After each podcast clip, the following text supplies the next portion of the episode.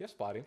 Γεια σου, Αντώνη. Τι κάνεις Πάρη; Είμαι πολύ καλά. Ένα από τα αγαπημένα μου πράγματα να κάνω είναι να βάζουμε κάτι να γίνεται deploy και πριν πετύχει να έρθουμε να κάνουμε γύρισμα. Α, άρα μου λες ότι μπορεί να μην έχει το social side ε, αυτή τη στιγμή. Ναι, αλλά εντάξει. Νομίζω ότι πρέπει να γίνει κάτι πολύ χοντρό για να μην έχει site.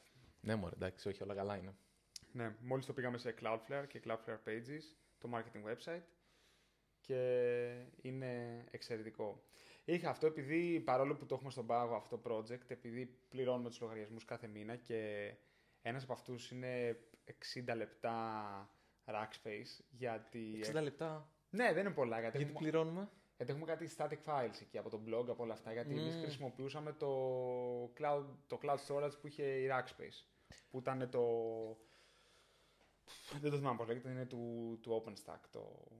Είναι καλύτερο να πληρώνεις αρκετά χρήματα παρά να πληρώνεις 60 λεπτά; Ε, για, για εκείνους σίγουρα, γιατί τους τα παίρνει όλα από payment processor.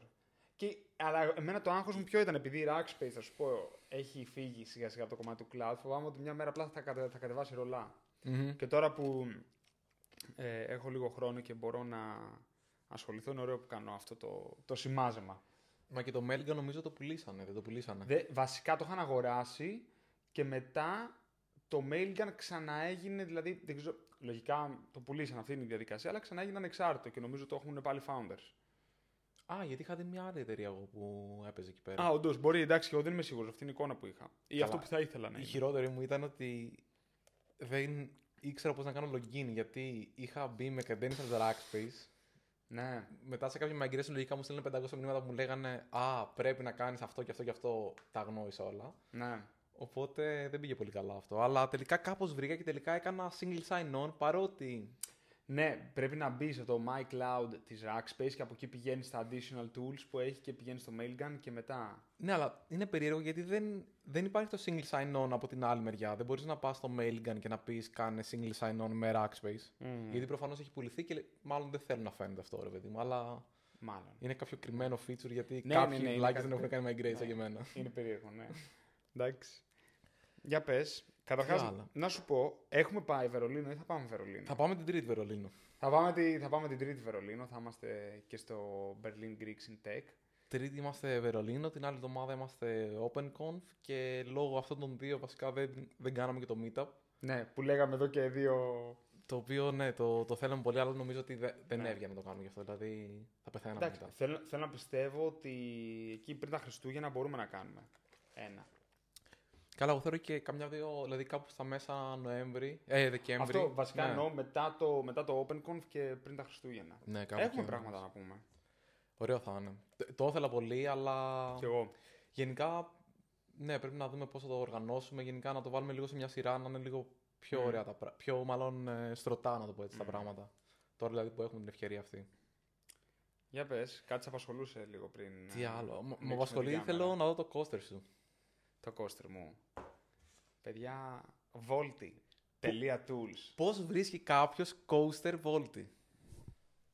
Καταρχάς, έρχεται στο OpenConf, στο booth που έχει Logic, θα έχει άφθονα Volti coasters, θα έχει, δεν ακούμε και καλά, άφθονα Logic coasters, Να βάλω τώρα το νερό. πάρε μου, να κουμπίσεις Ευχαριστώ. το νεράκι σου εκεί.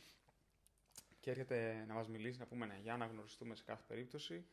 Και μ' αρέσει που έχω το coaster για ακούω ακούω άλλο το ποτήρι. ναι, Εντάξει. το, το σουβέρ. Ε, το, κο- το σουβέρ. Ε, ναι, εντάξει. Πω, πω, εκνευρίζομαι πάρα πολύ με τους ανθρώπους που μπερδεύουν το σουβέρ και το σουπλά. Ποιος το κάνει αυτό; Γενικά, ρε παιδί μου, εντάξει, είναι δύο ξένες λέξεις. Εγώ στο μυαλό μου, όσο περίεργο και να σου ακούγεται, μπερδεύω το σουβέρ και το, και το ρεσό. Ναι, το σουβέρ και το σουπλά είναι και αυτά δύο άσχετες λέξεις. Απλά επειδή και τα δύο είναι κάτω από το πιάτο, κάτω από το ποτήρι. Αυτό σημαίνει. Ναι. Σουβέρ και σουπλά. Είναι κάτω Δεν από ξέρω κάτι γαλλικά, άλλο. ρε φίλε. Δεν το Και έχω. εμένα πάντα μου φαινόταν τόσο φυσικό και εύκολο να το θυμάμαι και κάποιοι Οκ. άνθρωποι τον μπερδεύουν. Και μου Οκ, κάνει πολύ οκ. εντύπωση αυτό. Το coaster μου αρέσει πιο πολύ σαν λέξη παρόλα αυτά. Δεν ξέρω. Είναι φαν. Ναι, δεν είναι γαλλική. Ε, οπότε, μ, ναι, έρχονται OpenConf, μας γνωρίζουν. Καλά, πέραν το ότι δεν... Εντάξει, να έρθουν και για μας να μας γνωρίσουν, αλλά έχει εξαιρετικούς speakers στο OpenConf, έχει εξαιρετικά workshops, στο... Ο υποφαινόμενος. Ναι, ναι, ναι, ο φαινόμενος. Έχει πολύ ωραία workshops. ε, έχει, αν θυμάμαι καλά, και η Marathon έχει workshop. Έχει Και νομίζω marathon. Έχει και η Microsoft έχει workshop, αν θυμάμαι καλά. υπάρχουν ενδιαφέροντα πράγματα. Ή όχι. Ε, έχει ένα, βασικά, έχει ένα ε, logic που το κάνει ο Πάρης. Αμάει. Μμμ. Εντάξει, το ξέρεις. Δεν χρειάζεται να πω καν κάτι παραπάνω. Ε, έχει marathon που θα κάνει ένα που θα έχει CFOs από διάφορα startups που θα σε βοηθήσουν λίγο σε, σε πιο πολύ startup building και idea building, το οποίο θα είναι πολύ ενδιαφέρον σαν workshop. Έχει ένα η Microsoft που αν δεν κάνω λάθος είναι για Azure Cloud Functions και γενικά πώς μπορείς με αρχιτεκτονικές του cloud να δομήσεις εφαρμογή. Έχει μία από την ε, F5 ε, η οποία έχει αγοράσει το Nginx και θα είναι πάνω στο Nginx κλπ. Έχει πουληθεί το Nginx. Ναι, το Nginx ήταν εταιρεία από πίσω. Ναι, έχει, Έχει- πουληθεί η εταιρεία η Nginx. Έχει πουληθεί, έχει γίνει merge. Δεν θέλω να πω κάτι το οποίο δεν είμαι σίγουρος ακριβώς Οκ. πώς έχει γίνει, αλλά νομίζω ότι το έχει τώρα η F5, η οποία έκανε γενικότερα δίκτυα και τώρα το έχει πάρει μάλλον γιατί στη suite των προϊόντων τα οποία διαθέτει και. Δίνει και το Nginx Plus, το εμπορικό. και δίνει και το Nginx Plus. Ε, οπότε θα έχει ένα κομμάτι πάνω σε αυτό και μετά έχει και κάποια demos ε, πάνω στις τεχνολογίες κλπ. Γενικά έχει και πολύ ωραίο παράλληλο υλικό. Δηλαδή, εμένα μου αρέσουν πάντα τα παράλληλα για κάποιο λόγο. Οκ. Αλλά και το κύριο υλικό για κάποιους οι οποίοι είναι πιο τυπικοί στο να παρακολουθούν παρουσιάσει από μένα. Οκ, τέλεια. Anyway, αρκετά από αυτά. Πάμε να πούμε τα σημερινά, θα έλεγα. Λοιπόν, πες μου τι είναι αυτό το οποίο συζητούσαμε λίγο πριν ανοίξει η κάμερα. Λοιπόν, αυτό που συζητούσαμε είναι το μ, αν τελικά όντως χρειάζεται τόσο πολύ ε, μ, κόσμο μια εταιρεία για να υλοποιήσει πράγματα και πώς ενδεχομένως η ταχύτητα πέφτει όσο παίρνεις κόσμο, ε, προβλήματα που δημιουργούνται. Είναι, είναι βασικά πολλά πράγματα τα οποία συζητάμε οι δυο μας που λέμε «ΟΚ, πόσο πολύ θα θέλαμε να μεγαλώσει η εταιρεία; Θέλαμε να είμαστε 100 άτομα, ας πούμε. Θα θέλαμε να είμαστε 1000 άτομα. Θα θέλαμε να είμαστε 10 άτομα. Δηλαδή, γι, αυτό, γι' αυτό είναι ένα τέτοιο ρε παιδί μου, ένα, ένα κομμάτι. Άρα, όλο αυτό το, το πράγμα νομίζω είναι αρκετά σημαντικό. Και σίγουρα δεν υπάρχει απάντηση η οποία δουλεύει σε όλες τις περιπτώσεις, αλλά λίγο το πώ το σκέφτεσαι και πώς επιλέγεις το πότε να μεγαλώσω. Είχαμε πει λίγο για να, πότε να μεγαλώσω την ομάδα μου, και αυτό το έχουμε ξανασυζητήσει, Μμμ. αν δεν κάνω λάθος. Ναι.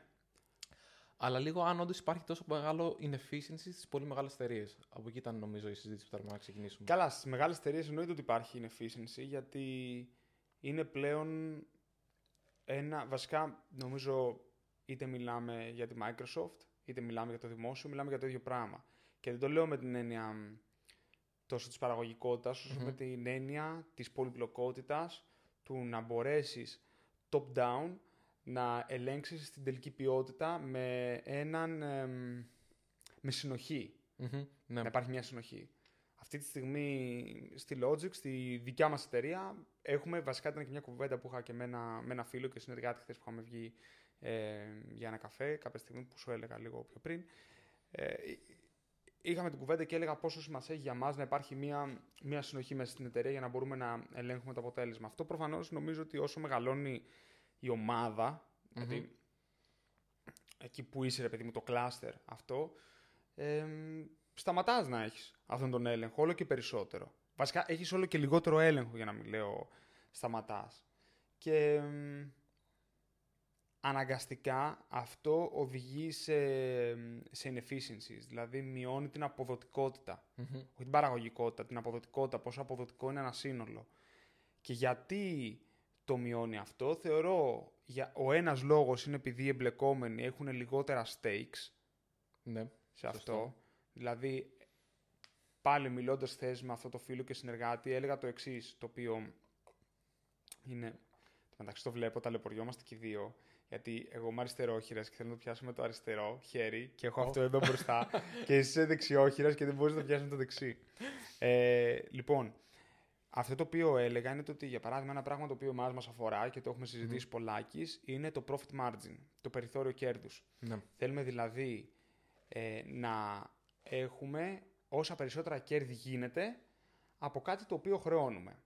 Αυτό, ι- για να μπορέσουμε να το πετύχουμε αυτό, προϋποθέτει να είμαστε αποδοτικοί. Και θεωρώ ότι στο μέγεθός μας αυτή τη στιγμή μπορούμε αυτό να το κοιτάμε σε ένα μ, εντελώς ουσιαστικό κομμάτι σε σχέση με κάποιο software house που είναι αρκετά πρόσωπο και μεγάλο, το οποίο είναι, α, είναι τα billable, τα projects και όλες αυτές τις μαλακίες τέλος πάντων. Ε, και λέω ότι είναι μαλακίες γιατί τέλος πάντων σε σημαντικό βαθμό είναι made up. Πάρα πολλά πράγματα από αυτά. Μμμ. Ε, ε, καταλαβαίνω δηλαδή και το μηχανισμό. Οπότε, μ, το, θ- πάλι μακρηγορώντας, το συμμαζεύω και λέω θεωρώ ότι το μεγάλο κακό στην αποδοτικότητα και θεωρώ ότι είναι κακό γιατί σε κανέναν δεν αρέσει να μην βγάζει δουλειά. Μμμ. Σε... κα- Έχουμε ένα κοινό φίλο που τον είχαμε, πάλι τον συζητήσαμε πριν από λίγο, ο οποίος έφυγε από την προηγούμενη εταιρεία που ήταν γιατί ξέρεις, παρά ήταν αργά τα πράγματα. Ναι. Δεν λέω, να- ε, δεν, κανένας δεν θέλει να τρελαθεί, δεν θέλουμε να δουλεύει κάποιος παραπάνω από το χρόνο που είναι να δουλεύει, αλλά άμα δεν φτιάχνει και κάτι το οποίο κάπου πηγαίνει, Κοίτα, γυρνώντας πάλι πίσω σε μια συζήτηση που έχουμε κάνει σχετικά με το craftsmanship, ε, είχαμε πει ότι αυτό που κάνουμε μια τέχνη και είναι δημιουργικό και είναι κάτι το οποίο θέλουμε να δούμε ένα αποτέλεσμα. Ε, όσο κα... Εντάξει, δεν θα πω όσο καλά λεφτά και να παίρνεις, γιατί μπορεί ρε παιδί μου από ένα σημείο και πάνω να μην σε ενδιαφέρει τόσο πολύ, αλλά ε, ένα, με- ένα κομμάτι της δουλειάς σου και της καθημερινότητάς σου είναι να κάνεις κάτι το οποίο να, να το βλέπεις και να σ' αρέσει αυτό που, που παρήγαγες. Ε, να δουλεύεις με άτομα που σ' αρέσουν. Δηλαδή πρέπει να περνάς καλά. Δεν Ναι. είναι μόνο το βιοπεριστικό, είναι το, το κάτω μέρος της πυραμίδας. Αλλά μόλις το λύσεις αυτό, ναι, που καλός ή κακός είμαστε σε ένα κλάδο που ευτυχώς σε μεγάλο βαθμό το έχουμε λυμμένο. Μμμ. Ε, δεν υπάρχουν πολλές κακοπληρωμένες δουλειές στο, στον κλάδο μας. εντάξει, σίγουρα δεν μπορείς να πεις ότι αυτός είναι ο κλάδος που έχει το πρόβλημα. Υπάρχουν χίλιοι δυο σε αυτή τη χώρα που. Κα, κακοπληρωμένες εννοώ με την έννοια του ότι έχεις πρόβλημα βιοπορισμού. Ε, εντάξει, ναι, υπάρχουν άλλοι κλάδοι που είναι, έχουν πολύ σοβαρότερο σημαντικά. πρόβλημα. Δηλαδή, okay. ε, τίποτα δεν είναι απόλυτα, αλλά υπάρχουν κλάδοι με Δε- σοβαρότερο Δεν είπα δεν πρόβλημα. υπάρχουν, είπα δεν υπάρχουν πολλές. Δηλαδή, Ναι, άμα ναι, το ναι, πας ναι. αναλογικά, εί- είμαστε τέλος πάντων από τους κλάδους Ναι. που είμαστε αρκετά Σίγουρα. καλά σε αυτό το κομμάτι. Άρα, Σίγουρα.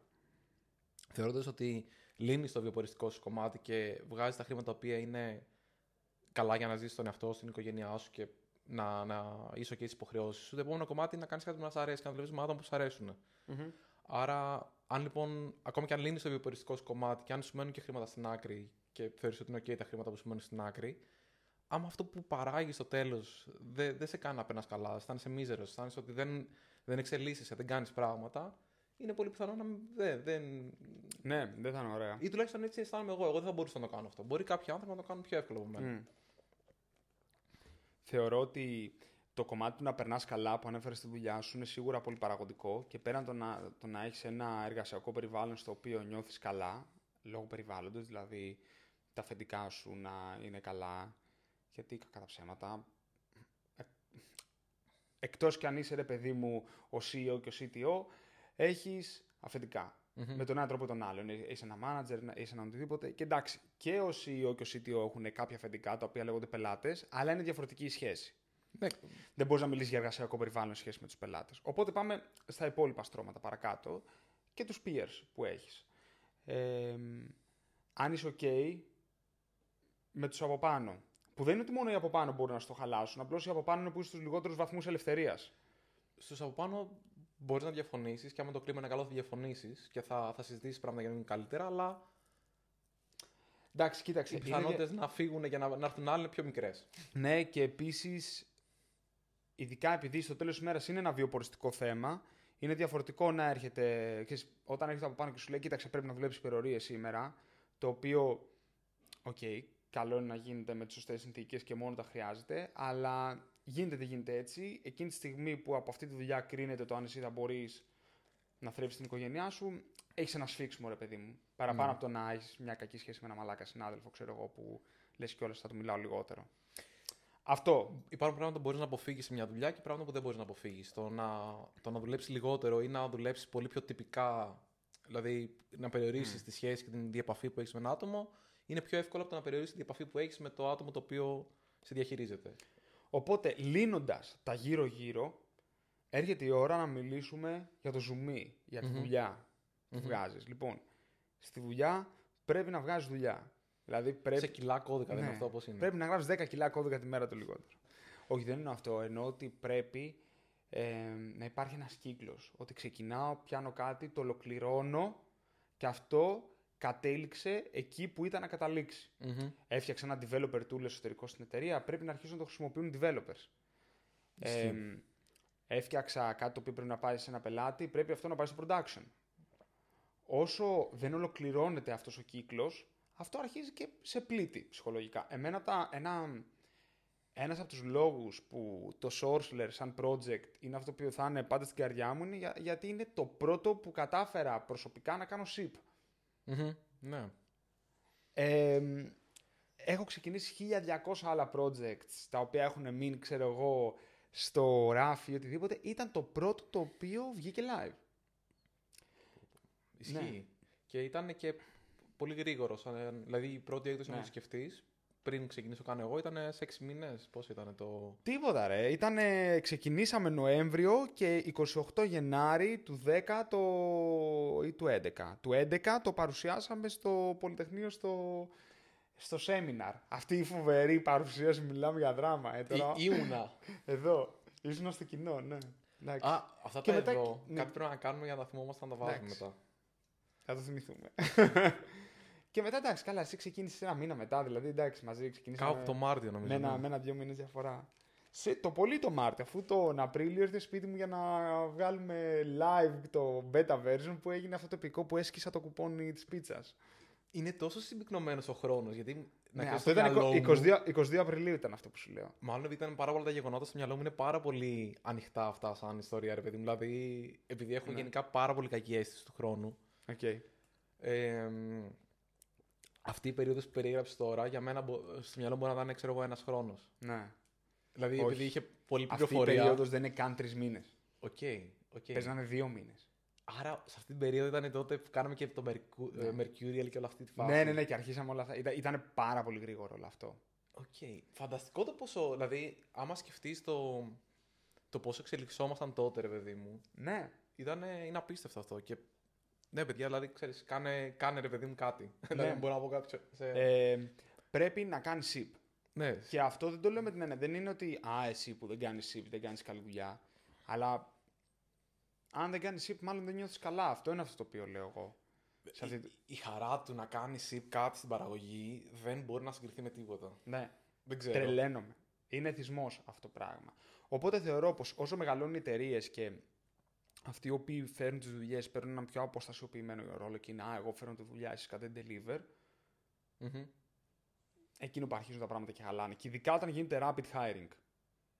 Όταν, το, όταν αρχίζουν και κάνουν προσλήψεις εταιρείες με φρενήρις ρυθμούς, εκεί είναι μαθηματικά αποδεδειγμένο ότι η ποιότητα θα πέσει. Γιατί είναι μαθηματικά αποδεδειγμένο, γιατί έχεις λιγότερο χρόνο να είσαι επιμελής με αυτό. Τέρμα. Δι- δύο πράγματα που έχουν μείνει καρφωμένα στο μυαλό μου σχετικά με αυτό είναι το πρώτο που ε, νομίζω το έχω αναφέρει ξανά και στο, στο podcast πλέον μετά από τέσσερις σεζόν. Ε, είναι όταν είχα κάνει το, το Scrum Master Training με τον, Ικο- ε, με τον Coplin. Είχε πει ότι κάθε φορά που βάζεις ένα επίπεδο ε, διαχείρισης, γιατί αναγκαστικά όσο μεγαλώνει η ομάδα, δεν, τα άτομα πρέπει να είναι περιορισμένα μιας ομάδας. Δεν μπορεί ένα άτομο να διαχειριστεί, ξέρω εγώ, 10-15 άτομα. Κάπου στα 6-7 συνήθως η ομάδα πρέπει να, σ- να, να αρχίσει να βλέπεις πότε θα σπάσει σε δύο. Άρα λοιπόν αυτό αρχίζουν και μεγαλώνουν οι ομάδες. Όσο μεγαλώνουν οι ομάδες, μετά από ένα σημείο θα πρέπει να, να μπει και άλλο ένα level. Γιατί αλλιώς θα είναι πολύ πλατιά η πυραμίδα. σου. Δηλαδή θα είναι, Ναι. που είναι πολύ πιο δύσκολο να διαχειριστεί και αυτό. Οπότε λοιπόν σε αυτό το σημείο, όταν αναγκάζει να βάλεις ένα επίπεδο ενδιάμεσο ας πούμε διαχείρισης, τότε αυτό, τα, τα hops που χρειάζεται για να επικοινωνήσει ένας κόμβος με έναν άλλο κόμβο, που κόμβος Ναι. ε, ίσον άτομο, μεγαλώνει εκθετικά αυτό το πράγμα. Και όσο μεγαλώνει ο, ο τρόπος που μπορεί ένα άτομο να επικοινωνήσει με ένα άλλο άτομο, τόσο πιο αργές γίνονται οι επικοινωνίες, τόσο λιγότερο συνοχή υπάρχει, τόσο περισσότερη διπλή δουλειά κάνεις. Γιατί μπορεί δύο ομάδες να λύνουν παρόμοια προβλήματα χωρίς να, να ξέρει καν η μία ομάδα ότι μια άλλη ομάδα λύνει ένα παρόμοιο πρόβλημα. Οπότε όλο αυτό το πράγμα αρχίζει να γίνεται πάρα πολύ δύσκολο. Οπότε αυτό είναι το ένα που θεωρώ ότι υπάρχει μεγάλη μείωση ταχύτητας εκεί. Και το δεύτερο κομμάτι το οποίο πάντα πρέπει να θυμάσαι είναι ότι κάθε φορά που μπαίνει ένα άτομο σε μια ομάδα, αυτή είναι μια καινούργια ομάδα. 100%. Οπότε αυτό, αν το κάνεις παντού, ξαφνικά είναι σαν να πας σε μια καινούργια εταιρεία και να πρέπει να περιμένεις να δουλέψεις αυτό το πράγμα. Μμμ. Εμ, το πρόβλημα με αυτό είναι το ότι για κάποιο λόγο που δεν έχω καταλάβει γιατί, όταν έρχονται πάρα πάρα πάρα πολλά λεφτά σε μια εταιρεία software as a service, που συνήθως εκείνη που γίνεται ο χαμός, θεωρούν ότι πρέπει να προσλάβουν κόσμο. Αυτό δεν το, αυτό δεν το κατάλαβα ποτέ. Τε- ε, το όλο νόημα του software as a service είναι το όλο νόημα. Το businessικό νόημα του software as a service είναι ότι είναι decoupled, είναι απεμπλεγμένα το προσωπικό με τους πελάτες. Ναι, Δηλαδή- τα έσοδα, τα έξοδα. Δηλαδή Ναι. τα, τα έσοδα θεωρητικά είναι λίγο πιο στατικά. Έχεις μια ομάδα η οποία είναι το μεγαλύτερο σου κομμάτι. Και μετά τα, τα, τα switching costs, αυτά που λα- αλλάζουν δηλαδή καθώς μεγαλώνει Ναι. ο, το πελατολόγιο, είναι πολύ μικρότερα αναλογικά. Οπότε φτάνεις σε ένα σημείο που ενώ στην αρχή έχεις μια μεγαλύτερη επένδυση, γιατί έχεις περισσότερο κόστος σε ανθρώπινο δυναμικό από ότι βγάζεις χρήματα, τα χρήματα αυτά να ξεπεράσουν αυτό το κομμάτι και μετά από εκεί και μετά το κέρδος σου αρχίζει να μεγαλώνει πάρα πολύ γρήγορα. Αυτό είναι το. Αλλιώς Το- δεν κάνεις software as a service, Ναι. κάνει κάτι άλλο. Οπότε μετά ξέρεις, εταιρείες πάνε και προσλαμβάνουν ε, με φρενήρες ρυθμούς, όπως είπαμε πριν. Εμφανίζεται μια κρίση, όπως τώρα. Και Τώρα, στην αρχή του COVID, στην αρχή του COVID και ξέρεις, απολύουν. Το οποίο είναι κάτι πάρα πολύ σοβαρό. Δηλαδή θεωρώ ότι δηλαδή, όλες οι εταιρείες έχουν το ίδιο story. Α, ήμασταν υπεραισιόδοξοι ότι θα έχουμε κι άλλο growth και προσλαμβάναμε. προφανώς όταν βγεις να κάνεις ένα press release θα πεις ότι. Είναι, είναι το ίδιο story από όλους όμως. Νομίζαμε ότι είμαστε καλύτεροι από ό,τι ήμασταν. Ή νομίζαμε ότι θα πάνε όλα τέλεια. Μα δεν έχεις. Εσύ μπορεί να είσαι πάρα μα πάρα μα πάρα πολύ καλός. Κάνεις grow, δηλαδή πελάτες χρησιμοποιούν το προϊόν σου παραπάνω και αυτομάτως λες: Ωραία, θα προσλάβω κόσμο. Δεν καταλαβαίνω αυτή τη σύνδεση. Το να μου πεις ότι θα πάρω κάποια άτομα system administrators να τρέχουν το site, να τρέχει ακόμη πιο γρήγορα, I get it. Δεν καταλαβαίνω γιατί όσο περισσότεροι χρησιμοποιούν το Shopify, πρέπει το Shopify να προσλάβει κόσμο. Το έχει ψήσει Shopify. Αντών, ε, αλήθεια θέλω κάποιος να μου το πει αυτό, γιατί όταν το χρησιμοποιούν παραπάνω πρέπει να βγουν γρηγορότερα τα features.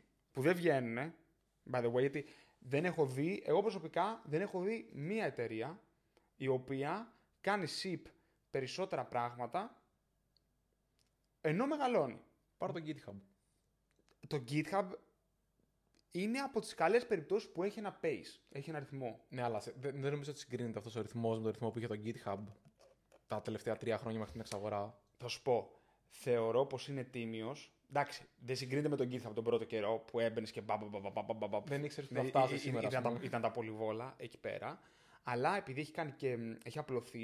μπαμπα, μπαμπα, μπαμπα, Δεν ήξερε ότι Ναι, θα φτάσει ή- ή- σήμερα. ας Ήταν, τα, πούμε. ήταν τα πολυβόλα εκεί πέρα. Αλλά επειδή έχει κάνει και. μ, έχει απλωθεί, έχει actions, έχει enterprise, έχει το dependabot, έχει πάρα πολλά κομμάτια, έχει πάρει το NPM. Το NPM το έχει πάρει το GitHub. Ναι, ρε. Οκ, δεν το είχα πάρει χαμπάρι αυτό. Τα releases του NPM είναι στο GitHub blog, by the way, τα, το, το changelog του NPM. Άντε ρε. Ναι. οκ. Οπότε. Είμαι κουτσομπόλα. Ε, όταν. ε, το, το GitHub είναι τίμιο. Α, Και, και έχει ένα ρυθμό και πηγαίνει. Πολλές εταιρείες είναι και Και θα πω το τίμιες, μωρέ, εξής. δεν είναι, ναι. Εγώ καταλαβαίνω γιατί όταν αυξάνει ο κόσμος υπάρχει περισσότερη ανάγκη το σύστημα να είναι αξιόπιστο. Αλλά μετά αρχίζουν, προσλαμβάνουμε sales, προσλαμβάνουμε ένα κάρο πράγματα τα οποία δεν έχουν να κάνουν με την αύξηση του κόσμου. Μμμ. Φαντάζομαι ένας λόγος είναι ότι αυτά θέλουμε να τα κάνουμε και τώρα έχουμε τα λεφτά να τα κάνουμε. Θα μπορούσε να είναι κάτι τέτοιο. Αλλά μάλλον δεν το υπολογίζουν καλά. Δεν ξέρω, δεν έχω φτάσει ποτέ σε ένα. Ναι. Ε, να παίρνω αποφάσεις σε ένα σημείο που ε, έχεις τόσο πολύ διαθεσιμότητα σε πράγματα να κάνεις. Αλλά ένα άλλο πράγμα το οποίο μπορώ να καταλάβω όμως για να, για να φέρω και έναν αντίλογο, γιατί νομίζω είναι καλό να το δούμε από όλες τις πλευρές, είναι ότι όσο μεγαλώνει μια εταιρεία θέλεις να είναι λίγο πιο κανονικοποιημένη η κατάσταση. Δηλαδή θέλεις ακόμα και τις στιγμές που κάποιοι μηχανικοί θα χρειαστεί να πάρουν ε, ξέρω εγώ, άδεια. Κάποιοι θα φύγουν από την εταιρεία να πάνε κάπου αλλού. Δηλαδή για όλες αυτές τις περιπτώσεις να είσαι πιο καλά Μμ. προετοιμασμένος. Θες λίπος. Άρα είσαι πιο χαρούμενος να έχεις μια λίγο χαμηλότερη αλλά σταθερή ταχύτητα παρά μια λίγο πιο υψηλή ταχύτητα η οποία όμως είναι ευαίσθητη σε τυχόν τέτοιες αλλαγές ώστε να πέσει απότομα. Μμ. Ε, πρώτα απ' όλα, συμφωνώ, αυτό πρέπει να γίνεται, γιατί αυτό προστατεύει τους ανθρώπους, Μμμ. ε, μέχρι που δεν τους προστατεύει βέβαια, αν δεν το κάνεις ε, σωστά. Ε, αυτό το οποίο εγώ σχολιάζω δεν είναι το, το να έχεις λίπος και οι ρυθμοί να είναι χαλαροί, that's fine. Δεν σου λέω να είναι, να, μην- να είναι χαλαροί, πραγματικά χαλαροί, δηλαδή να χρειάζεται να δουλεύεις 4 ώρες τη μέρα, θα σου πω εγώ. Οκ. Ε, να σου πω κάτι. Αφού αυτό κάνουν στα enterprises. Και εγώ αυτό έκανα όταν ήμουν στην ARM. Και μου λένε και ευχαριστώ. δηλαδή, όταν είσαι σε μια τόσο. ε, Έχουμε γνωρίσει άτομα τα οποία δουλεύουν σε εταιρείες οι οποίες είναι χιλιάδων ατόμων. Εντάξει, δυστυχώς το βάρος πέφτει σε λίγους εκεί, οι οποίοι θα πάρουν πάρα πολύ δουλειά και μια σημαντική μάζα του προσωπικού δουλεύει λίγο. είναι άλλο το δεν χρειάζεται να δουλέψω πολύ και άλλο Το δεν αισθάνομαι χρήσιμος. δεν, δεν υπάρχει αποδοτικότητα, δεν, πρα- είναι άλλο το ότι δεν υπάρχει πολύ ανάγκη και άλλο πράγματα δεν έχουν σημασία. Δεν έχει σημασία να είμαι γρήγορος, δεν έχει σημασία να είμαι efficient και μετά αρχίζει αυτή η λιμνάουσα κατάσταση η οποία. Δεν ξέρω ποιος... και- Δεν, δεν νομίζω ότι αυτό έχει να κάνει με resilience μιας εταιρείας. Ναι, οκ, το καταλαβαίνω. Άρα λοιπόν η αλήθεια είναι ότι το, το πρώτο κομμάτι έχει πιο πολύ νόημα. Δηλαδή να, αυτό που έλεγες, ότι να, να υπάρχει μια πιο μεγάλη χαλαρότητα. Να μην χρειάζεται να είσαι στην πρέσα πέντε μέρες Ναι. την εβδομάδα, ας πούμε. Προφανώς. Το πιάνω, βεβαίως. Ποιος δεν θα το ήθελε αυτό; Αλλά ναι, να είναι κάτι το οποίο να έχεις ένα ωραίο jogging, ρε παιδί μου. Δηλαδή να πας για. Ναι. Δεν χρειάζεται να πας όμως περπάτημα. Ή και το Ναι, περπάτημα ή μπορεί να είναι δεν και κάποιες χρειά- φορές. Δεν έχει σημασία να πεις ωραία, εντάξει, Αλλά όχι πάμε, παγκάκι. πάω, μέχρι το, πάω μέχρι το παγκάκι, γυρίζω και αν βγει αύριο. Το έχω δει αυτό το πράγμα στις εταιρείες Μμμ. και είναι καταθλιπτικό, πραγματικά. Γιατί δεν, κο- τον κόσμο μετά δεν τον νοιάζουν πράγματα και αυτό είναι... μ, Και όταν λέω νοιάζουν, προφανώς δεν είναι, δεν λέμε Α, εδώ είμαστε μια οικογένεια, αυτό είναι το παιδί σου. Δεν, δεν λέμε τέτοια πράγματα. Να σε νοιάζει να κάνεις ωραία δουλειά στην ώρα σου. Να πεις, Ωραία, φίλε, μου δώσαν αυτό το task και έκανα πολύ καλή δουλειά, ρε φίλε. Δηλαδή, αυτό είναι πολύ ωραίο συνέστημα να το πεις. Ε, αυτό ήταν και μεγάλη διαφορά σε μένα. Η αλήθεια είναι όταν ήμουν στο, στο eFood, ρε παιδί μου, για μένα είχε μεγάλη διαφορά το ότι μπορούσα και αυτό που είχα κάνει να πάω να το δείξω και σε δύο φίλους μου. Γιατί πάντα το, το άχτι μου, το Sourceler, είναι ότι δεν με καταλάβαινε κανείς, ρε παιδί μου. Ήμουν Ναι. εκστασιασμένος Ναι, ναι. Με Λογικό. ξέρω, εγώ, πέντε πράγματα που μπορεί να έχουμε κάνει ένα γαμάτο feature, ρε παιδί μου, το οποίο να μην είχε καμία σχέση τεχνικά με κάτι το οποίο έκανε στο eFood, ας πούμε, ή σε κάποια άλλη φάση. Ναι. Αλλά το άλλο έχει και πλάκα, ρε παιδί. Δηλαδή, πας και το. Εγώ ρε παιδί μου το έκανα αυτό, το ότι μπορείς και πατάς αυτό το κουμπί αυτή τη στιγμή. Ε, κάποιος Φοβερό, βοήθησε. ε. Έλεγε ο DHH σε ένα άρθρο που έκανε τώρα για τις απολύσεις στο Twitter ότι δεν ξέρω αν το ανέφερα και σε προηγούμενο. Στο, πρω- στο πρώτο βίντεο. Δεν νομίζω. Δεν αλλά θυμάμαι. έλεγε ότι είχαν έναν designer στην 37 Signals Α, το πες, ναι. Το Αλλά είπα, ε. Ξαναπες το. που έλεγε ότι μας είπε αυτός ο designer όταν, ήταν- όσο ήταν στο Twitter δύο χρόνια τίποτα δεν πήγε στο production από τη δουλειά που έκανε. Θα, θα πέθανα. Όχι, και όταν λέμε στο production δεν ήμουν αυτός στους τελικούς χρήστες. Τίποτα δεν πήγε σε κάποιον που να το χρησιμοποίησε. Θα, θα πέθανα, θα πέθανα. Δηλαδή, εγώ είχα περάσει ένα, ε, μια περίπτωση στην platform όπου κάποια από τα projects τα οποία είχα αναλάβει τότε, για λόγους οι οποίοι ήταν εξωτερικοί και από μένα και από τα, τα άτομα που ασχολούνται με αυτό το component, ε, είχαν μείνει πίσω. Τέλος πάντων, είχαμε ένα release το οποίο δεν μπορούσε να βγει, είχε κάποια προβλήματα, οπότε είχαν μείνει και αυτά τα πράγματα πίσω. Πάρα πολύ δύσκολο. Δηλαδή, που δεν σου λέω, δηλαδή το, το feature είχε γίνει, το έβλεπες, το Μμ. χρησιμοποιούσες και ούτω καθεξής και δεν γινόταν SIP. Ναι. Δεν, δεν ήταν να πεις ότι κάτι περίμενα εγώ να γίνει, δεν γινόταν SIP. Δεν, δεν μπο- δηλαδή, μου φαίνεται πάρα πολύ δύσκολο αυτό.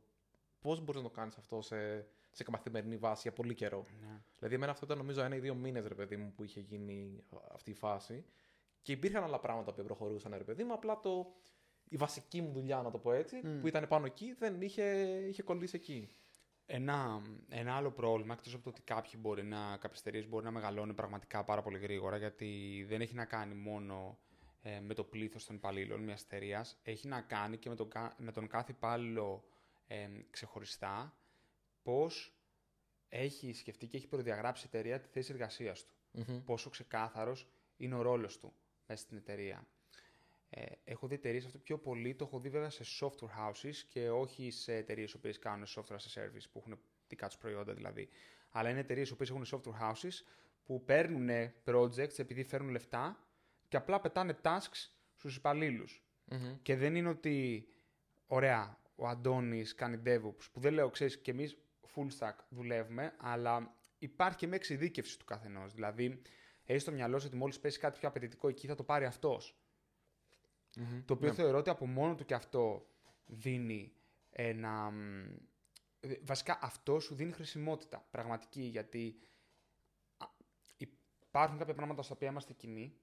Και το λέω αυτό γιατί εμείς δεν είμαστε. Άμα έχεις μια εταιρεία που α, αυτός είναι backend, αυτός είναι frontend, εντάξει, άλλα προβλήματα κατά τη γνώμη μου, αλλά είναι πάλι ένα, υπάρχει ένα ξεκάθαρο αντικείμενο. Μμμ. Ναι. Έχω δει εταιρείες, ειδικά software houses, που είναι ένας ψιλοαχταρμάς, ρε παιδί μου. Ότι ξέρεις τι, α, αυτό πέτα το εκεί, το άλλο πέτα το αλλού και χωρίς να υπάρχει. Γιατί, γιατί αν δεν υπάρχει ε, κάτι σαν εξειδίκευση αυτό. Αν δεν υπάρχει συγκεκριμένο αντικείμενο ε, κάποιου, δεν υπάρχει μονοπάτι επάνω στο οποίο μπορεί να βελτιώνεται μέρα με τη μέρα. Και άμα δεν βελτιώνεται, δεν γίνεται πιο αποδοτικό αυτό το άτομο. Θα πω πάλι τον αντίλογο όμω. Γιατί σήμερα μου Ναι. αρέσει να διαφωνώ μαζί σου. Ναι, Δεν ναι, διαφωνώ. βέβαια, μα αυτό Δεν εννοώ. διαφωνώ, συμφωνώ πάρα πολύ σε αυτό που λες. Απλά δεν ξέρω, να δώσω και μια Ναι. λίγο διαφορετική οπτική. Υπάρχει όμως αυτό που λέγεται και το, αυτό που λένε Jack of all trades, ε, master of none. Όπου πρακτικά υπάρχουν άτομα τα οποία η, η εξειδίκευσή τους είναι να μπορούν να ασχοληθούν με πολλά πράγματα. Έτσι. Ναι, αλλά. Αλλά αυτό είναι, δεν είναι για όλους και δεν είναι πάντα εύκολο. Και επίσης είναι job description αυτό. Δηλαδή και Μαζί πάλι σου, πολύ σωστό. αυτό δεν είναι ότι α, ωραία, το, το τάδε άτομο είναι έτσι, οπότε ό,τι περισσεύει το δίνουμε σε αυτό. Ναι, ναι, οκ, σωστό. Είναι όταν χρειαζόμαστε κάποιον να έρθει να τα κολλήσει όλα μεταξύ τους, Μμμ, ναι, σωστό. ναι, ή κά- κάποιο άτομο που είναι πιο αρχιτεκτονικό, ή κα- κάτι είναι αυτός ο ρόλος όμως. Δεν ξέρω, τι πιστεύεις εσύ; Πολύ μιλάω σήμερα. Μ' αρέσει, δεν Έχω πάρει πειράζει. το, το, το μπλα μπλα μπλα μπλα μπλα μπλα. Όχι, είναι ωραίο αυτό, γιατί θα πληρωθώ το ίδιο μαζί σου και... Λες, ε, εντάξει τότε. και, και έτσι χτίζεται ένα enterprise. Έτσι, ναι. Ε, έτσι είναι και στα enterprise. Κάποιος κάνει δουλειά και κάποιος ρε παιδί μου, εγώ είμαι ο manager τώρα. Απλά Πολύ ωραία. σου, σου πετάω έτσι φιτιλιές. Νομίζω σου έχω πει, μπορεί να την έχω πει και στο podcast αυτή την ιστορία για ένα κοινό γνωστό μας που δουλεύει σε ένα enterprise μεγάλο που συζητούσαμε, ναι σίγουρα το έχω πει, για το αν ξυπνάμε με ξυπνητήρι. Και του λέω όχι, εγώ ξυπνάω χωρίς ξυπνητήρι. Και μου λέει και εγώ, του λέω, οκ, θες και εσύ να ξυπνάς ήρεμος, όχι, ξυπνάω πέντε ώρα από το άγχος, μου λέει. ναι. Και εγώ ξυπνάω αυτές τις μέρες πολύ νωρίς από το άγχος, αλλά για άλλους λόγους. Ε, αλλά. Ναι, εντάξει, δεν μπορεί να είναι κάθε μέρα η ζωή σου έτσι. Δεν το συζητάμε. Ε, ξέρω, Εντάξει, βέβαια, έχουμε και άλλη ευθύνη από αυτό το άτομο. δε, εντάξει, Δηλαδή, μην μη, μη, μην τα συγκρίνουμε όλα, έτσι. Ναι, παιδιά, απλώς λέω ότι αυτό γίνεται και ξέρουμε άλλους ανθρώπους, ε, αυτό το enterprise, οι οποίοι κάθονται Δεν έχουν τόσο άγχος. Έως καθόλου. Δεν έχουν τόσο άγχος. Όχι, εγώ λέω ότι ξέρω. Δεν λέω ούτε καν για ποιο enterprise μιλάω, ούτε τίποτα, ναι. Ε, Αλλά ναι. Κοίτα, υπάρχουν φορές που θα πρέπει να, να μεγαλώσει μια ομάδα για να, να πιάσει κάποιους ε, στόχους ανάπτυξης. Δηλαδή, ε, βλέπεις πολλές φορές εταιρείες να μεγαλώνουν απότομα, ε, ειδικά μετά από κάποιο funding, γιατί πρέπει να, έχουν, ε, να προλάβουν να πάρουν μέρος της αγοράς πριν αυτό το μερίδιο εκλείψει. Καλό, κακό, είναι ένα, μια business απόφαση. Α την αφήσουμε το προς το παρόν απ' έξω. Αν θεωρήσουμε ότι είναι μια καλή business απόφαση για σένα, η ανάγκη είναι εκεί. Αυτό όμως δεν σημαίνει ότι δεν πρέπει να έχεις αντανακλαστικά ή ότι δεν πρέπει να ξέρεις που μπαίνεις. Δηλαδή, άμα βλέπεις μια ομάδα η οποία ανεβε... ανεβάζει ρυθμούς απότομα, προσλαμβάνεις συνεχώς κόσμο κλπ. Θα πρέπει να καταλάβεις ότι παίρνεις και σε ένα ρίσκο. Και αυτό το ρίσκο πρέπει να το πληρωθείς. Δεν σου λέω μην πας σε μια τέτοια εταιρεία. Πήγαινε σε μια τέτοια εταιρεία, αλλά με τους όρους οι οποίοι θα σου ισορροπήσουν αυτό το ρίσκο. Πες το. τρελαίνομαι για...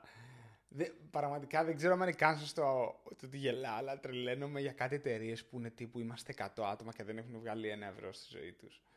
Δεν μπορώ να το καταλάβω αυτό. Δεν ξέρω. Εγώ πάντως με το μικρό μου μυαλό όταν δεν έβγαζε. Γιατί εντάξει, ο Sorcerer δεν έβγαζε ποτέ Όχι. λεφτά Ναι. για να υποστηρίξει μισθούς. Έβγαζε Σωστά. μόνο λεφτά για να υποστηρίξει την υποδομή και λεφτά. Λογιστή. Ναι, δηλαδή Ναι, αυτά.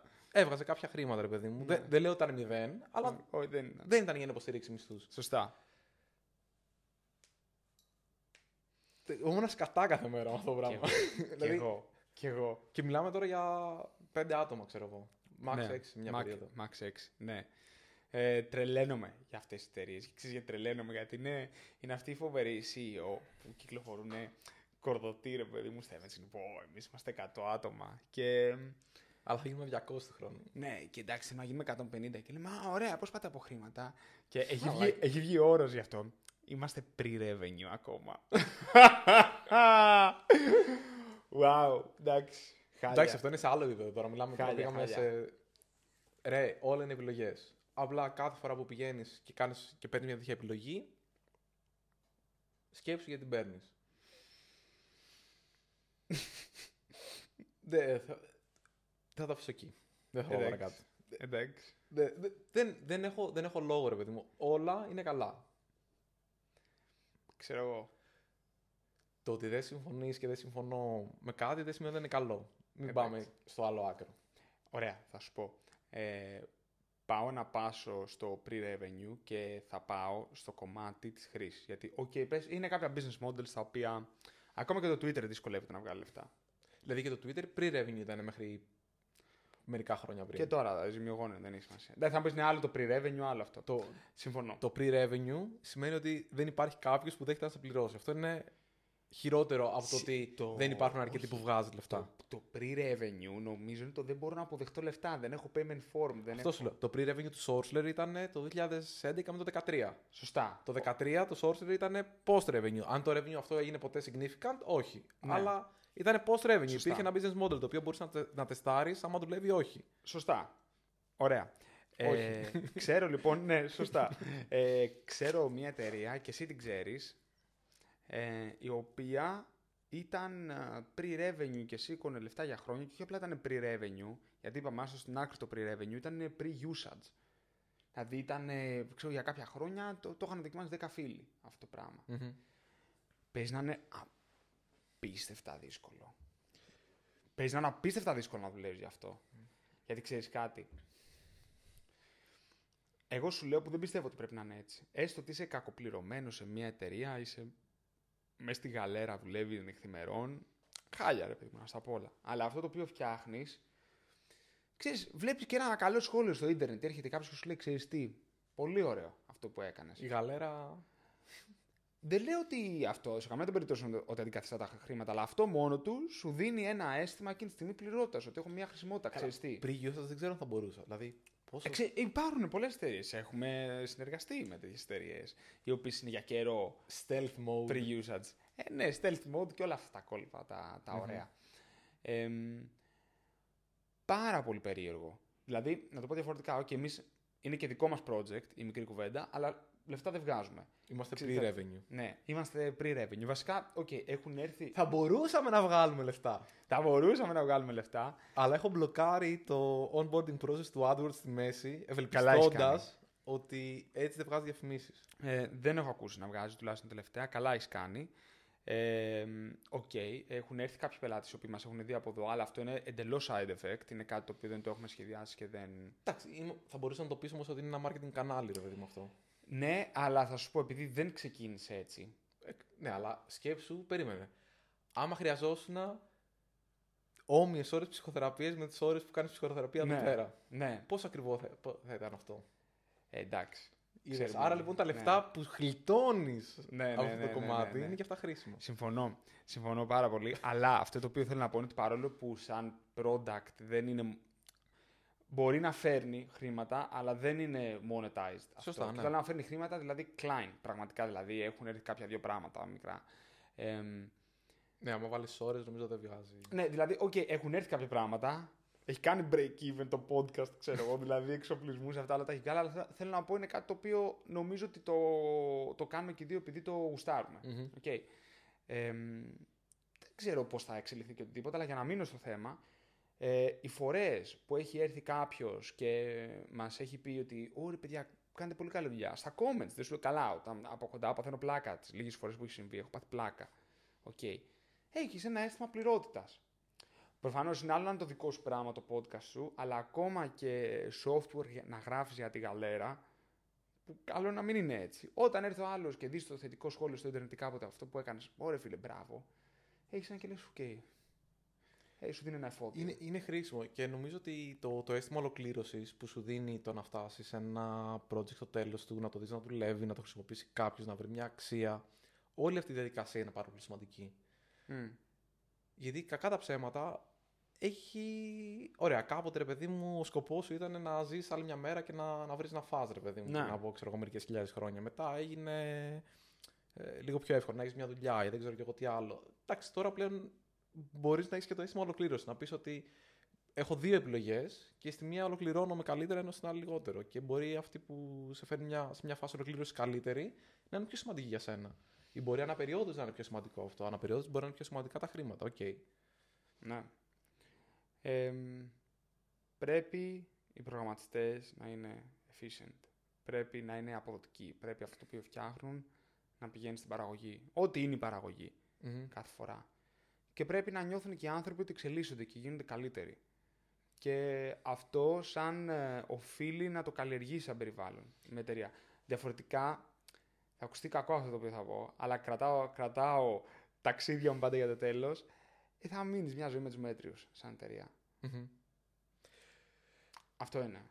Εγώ το έχω δει πάρα πολύ αυτό, γιατί όταν γίνεται μια αλλαγή αρκετά ραγδαία είναι πιο εύκολο. Αυτό έχω δει πάρα πολύ με εταιρείες οι οποίες ε, έχουν εξαγοραστεί. Να. Και η διάδοχη κατάσταση είναι πολύ πιο αργή από την προηγούμενη. Και όποτε έχω μιλήσει με μηχανικούς που έχουν βρεθεί σε τέτοιες καταστάσεις, βλέπεις την ξεν... Δηλαδή, μπορεί να παίρνανε ξέρω εγώ, πριν 100 ευρώ και μετά να παίρνανε 150 και RSUs και stock options και ό,τι θες και bonuses και ωραίο γραφείο. Και, και η φάση να ήταν ρε παιδί μου 10 φορές καλύτερη. Και να σου λέει Μαλάκα δεν μπορώ. Θέλω το προηγούμενο. Θέλω το άλλο γιατί γούσταρα, ρε φίλε. Δηλαδή, OK, okay, ναι, με τα προφανώς τα 150 ευρώ είναι καλύτερα από τα 100. Ναι. Αλλά μαλάκα, δεν, δεν συγκρίνεται αυτό το πράγμα. Δεν το συζητάμε. Καταρχάς, αυτή τη στιγμή στο γραφείο υπάρχει άτομο το οποίο έχει πει αυτή την ατάκα.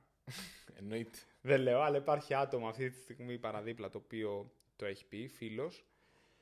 Ε, ναι, δεν έχω να προσθέσω κάτι άλλο. Νομίζω τα, νομίζω τα είπα όλα. Κοίτα, αναγκαστικά μεγαλώνοντας μειώνεται η αποδοτικότητα. Αυτό δεν είναι κάτι το οποίο μπορείς με κάποιο τρόπο να το κάνεις, να, να το γλιτώσεις. Μπορείς να το, να το μειώσεις. Διαφωνώ. Θεωρώ ότι μειώνεται η παραγωγικότητα. Δηλαδή, η παραγωγικότητα, ναι, σωστά. μειώνεται το, το, συνολικό output. Αλλά δεν θεωρώ ότι πρέπει να μειώνεται το πόσο καλός είσαι σε κάτι και το αν αυτό το οποίο κάνεις πηγαίνει εν τέλει στο production. Μπορεί ρε παιδί μου να περάσει από δύο βήματα παραπάνω, γιατί τώρα είμαστε ένα enterprise και ξέρεις τι πρέπει να έχουμε και staging και ε, blue-green deployments και στο 10% των χρηστών και άμα είναι να το πάρουμε πίσω. Αλλά αυτά είναι processes mm-hmm. στο τέλος της μέρας. Δεν δικαιολογεί το να έχεις κόσμο ο οποίος δεν έχει ροή, δεν έχει αντικείμενο, δεν εξελίσσεται. Αυτό. Ε, και όσο δεν το έχεις αυτό, έχεις, ξέρεις. Έχεις ανθρώπους που είναι μέτροι. Και όταν λέω μέτροι, εννοώ είναι άνθρωποι οι οποίοι. Όχι, δεν, δεν, είναι μέτροι επειδή δεν, δεν θέλουν. Είναι μέτροι επειδή δεν μπορουν Και δεν μπορούν σε σημαντικό βαθμό επειδή το περιβάλλον δεν τους το δίνει. Δηλαδή, ξέρεις, βλέπεις άτομα τα οποία λιμνάζανε σε μια εταιρεία και πάνε κάπου αλλού και ανθίζουν. Ναι, πρέπει να. Δηλαδή, η, η, δηλαδή η κριτική μου, συγγνώμη, είναι στο εργασιακό περιβάλλον, όχι στο άτομο. Ναι, να το ναι, πω ναι, έτσι ναι, αυτή ναι. τη στιγμή. Προφανώς υπάρχουν και άτομα που δεν είναι καλά, αλλά αυτό είναι που εστιάζω. Όχι, είναι, είναι η κατάσταση, οι συνθήκες στις οποίες μπαίνει κάποιος και μέσα από αυτές πρέπει να, να προχωρήσει. Δεν είναι, δεν είναι κάτι άλλο. Και εδώ λοιπόν θα, θα πάρω μια ατάκα που άκουσα σε ένα podcast το οποίο θα προτείνω κιόλας μετά Τέλεια. ε, στο τέλος που ήταν από τον ε, Head of AI νομίζω στην, ε, στην Tesla, αν θυμάμαι καλά. Αυτός είχε ξεκινήσει την ομάδα του, του AI. Πήγε να ελέγξει τον κώδικα του Twitter, άμα είναι καλός. Έχει φύγει από την Tesla τώρα, οπότε Οκ. δεν ήταν στην ομάδα αυτή. Ε, αλλά κάτι ας πούμε, που είχε πει σαν πολύ θετικό για τον Elon Musk στον τρόπο που διαχειρίζεται ομάδες κλπ. είναι ότι είναι ο μεγαλύτερος ανταγωνιστής των διαδικασιών και των πραγμάτων τα οποία μπορεί να κάνουν μια ομάδα να πάει πιο αργά. Δεν θέλω να κρίνω την προσωπικότητά του, γιατί ούτε, ούτε ξέρω πώς δουλεύει, ούτε έχω ζήσει ρε παιδί μου το πώς είναι με τους ανθρώπους. Φαίνεται να μην είναι ο καλύτερος, ε, ο πιο φιλικός άνθρωπος στον κόσμο. Αλλά το ότι μπορεί να έχει. ότι φαίνεται οι ομάδες με τις οποίες δουλεύει να είναι πάρα πολύ αποδοτικές, είναι κάτι το οποίο είναι, είναι γεγονός. Αυτό δεν μπορεί να το. Φαίνεται να πάνε για τον όγκο τους πολύ γρήγορα τα πράγματα. Μμ.